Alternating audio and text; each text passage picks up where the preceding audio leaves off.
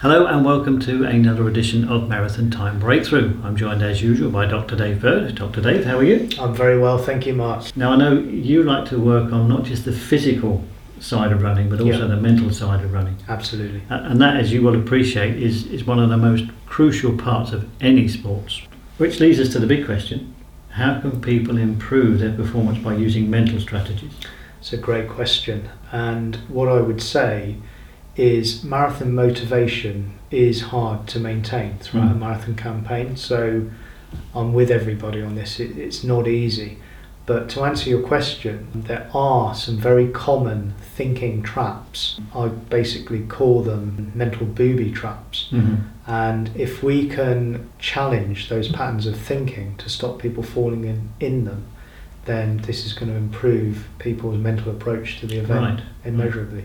Excellent. Now, obviously, if you've got strategies like that, Mm. then they're ones that have been proven and work really well. Absolutely. What these do is they draw on something called cognitive behavioral therapy Mm-hmm. and they challenge, I'm going to come up with a long phrase here, but they challenge something called cognitive distortions. Right. which is a posh psychologist way of saying inaccurate thinking. Okay. Yeah. And what that leads to, the nasty stuff, are the unhelpful emotions yeah. that you get from that inaccurate thinking. So, what we're going to go through now uh, 10 really effective mental strategies to diffuse these mental booby traps. Excellent. So let's dive straight into the first one. The first one I call absolutes, and this is a problem because people, runners, they don't set any contingency options when they Mhm. set goals, and the goals is is a classic example. And by being too ambitious in a bad way, Mhm. um, they can lead themselves to overtraining risks Right. because they strive too hard Mm-hmm. to achieve something that's unattainable. And what you often get is a runner will set an unrealistic marathon goal Mhm. for a, due to emotional drives, like Right. Yeah. um, trying to um, do better than somebody like a work colleague who you know just might be fitter they might just have to put their hands up and kind of accept that but they Mhm. don't they they set this unrealistic goal or perhaps even competing against a former self when they were indeed fitter the, the problem here really is with setting that one die in a ditch or succeed goal that's the Mm. bit that needs challenging so here's the solution. Okay.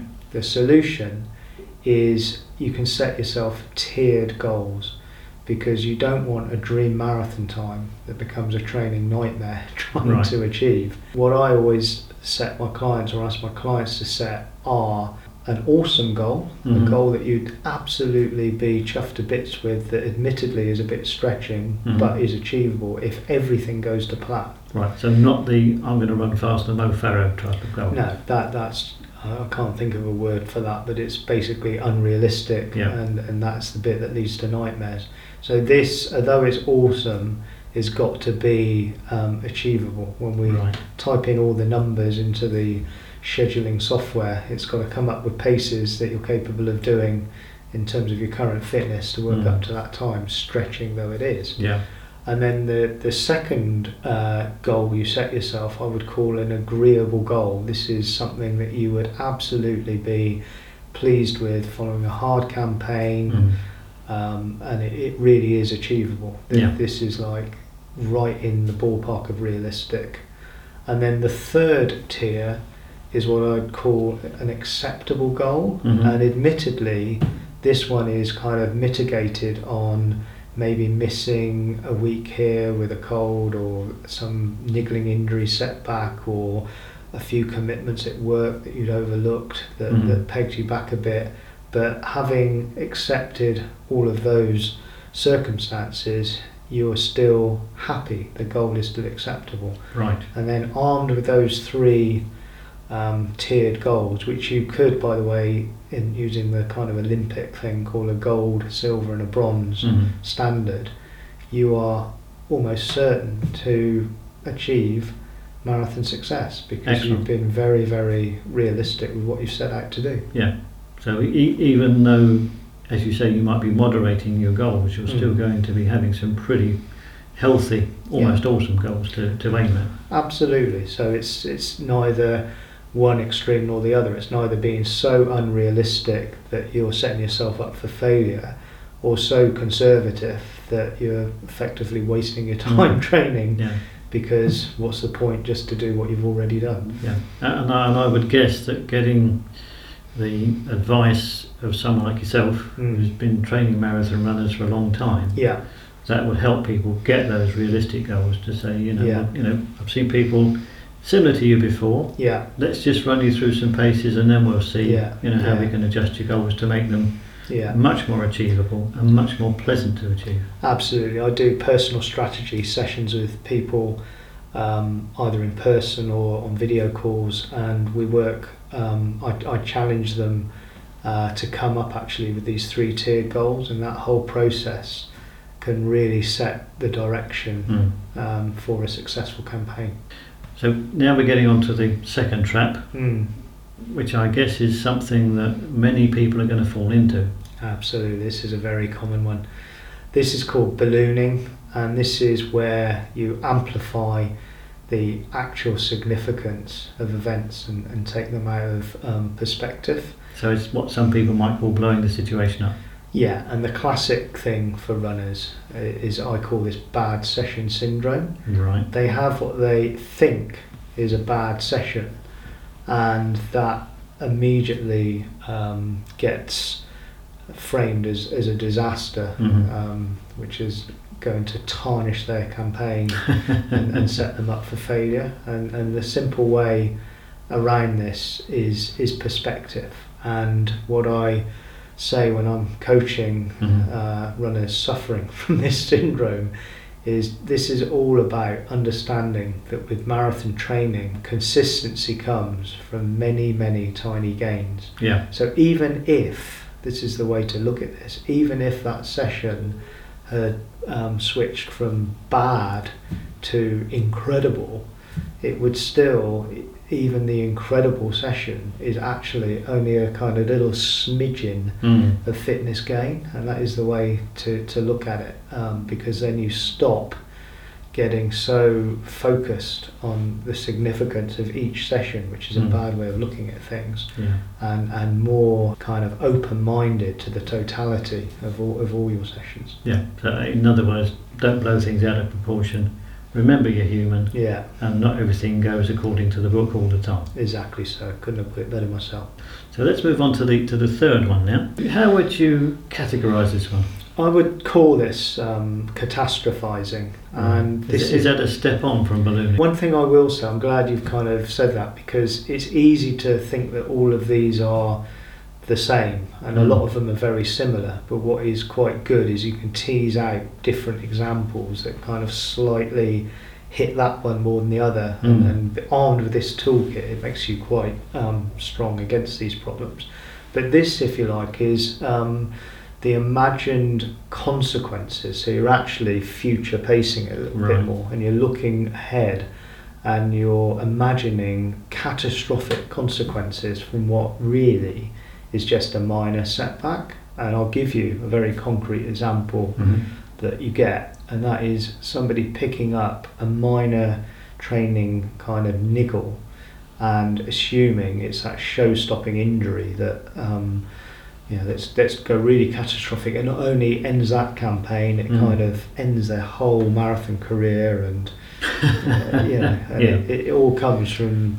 Often it's not even an injury; it's just soreness after a faster repeat session or something Mm. like that. Um, so once again, the solution is context. It's just putting the situation in context. And again, on, on kind of progress chats I have with my clients, I just say, you're training for a marathon, not an Mm. egg and spoon race, or, Yeah. or even a park run, you know, a Mm. 5k thing on a Saturday morning. You're training for a marathon. And if you weren't having these um, sore leg issues or, or, or tiny niggles, you probably wouldn't be training hard enough anyway. So, Mm. far better to make sure you've got the mitigation measures in place, like a foam rollover, Mm.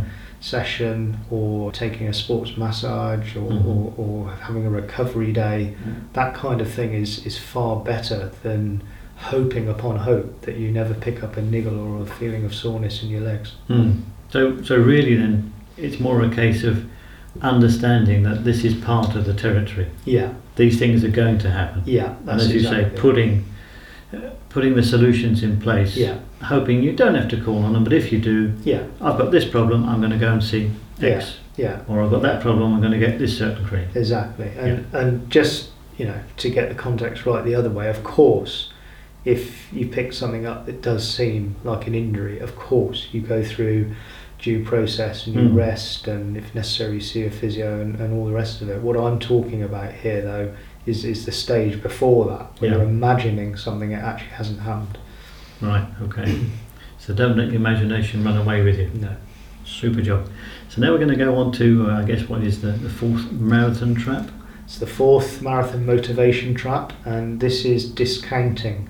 And this one is slightly different because what you're doing here Mm-hmm. is you're ignoring the positives that Mhm. come out of a, a situation. And I'll give you um, a great example here. And this would be if you were doing a practice race, and um, we'll come on to this in another episode, but when you do practice races, often what you're trying to do is something quite specific. You're trying Mhm. to like work at marathon pace Mm-hmm. albeit over a half marathon distance, just to get really attuned to that pace. And I've had a client fairly recently bemoaning the fact that although he was working in that marathon kind of zone, Yeah.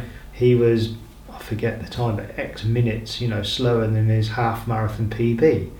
And that to me is a classic way of discounting positives because everything else, and in fact the objectives he set, were all Mhm. tick, tick, tick, tick. He wanted to practice his pacing, Mhm. his fueling strategies, his race nerves, and these all went incredibly well. But Yeah. there must have been some hidden agenda, and this is where limiting thoughts and beliefs come from Yeah. that he was also going to get a PB, and and frankly that wouldn't have happened because of the expectations we had for that. So in terms of a solution for that, what I'd encourage people to do is to be very very clear beforehand on what their success criteria are, Mm-hmm. and in this case it was correct pacing and, Mhm. and dress rehearsal um, strategies Mhm. for a marathon, and be very um, mindful of potential goal creep. Yeah. I mean, just just to come on to that, you know, the, the success criteria. Mm. It's not always pace and time and distance, is No, it? absolutely. It can be other things that you might be working on, Yeah. like gait and that sort of thing. I uh, suppose. you've really spot on. You know, sometimes I get people in the early stages of um, marathon training not taking a watch, going out on the trails Mm. and just working on good form, Mm. uh, making sure, as you say, that their gait is relaxed, that their posture is good, Mm. um, and that they're relaxed. Um, because if you can get really relaxed early on in your Mm. training, it doesn't half uh, pay off dividends for when the marathon specific training kicks in. Yeah, and, and the last thing on the list I think is enjoyability. To make sure you you Yeah. do what you need to do to enjoy it. And what better mental strategy that overarches all of this than going into it with a kind of enjoyment objective Yeah. with whatever you're doing? Super job. So that's the fourth one. Let's jump straight into the fifth one, shall? Yeah, we're going to get a bit emotional now because this next one I call emotional reasoning. Right. And this is where your emotions solely justify um, the, the perceptions you have of something. Now, we Mm. all know that emotions play a part, but the key word here is solely. So, Mhm.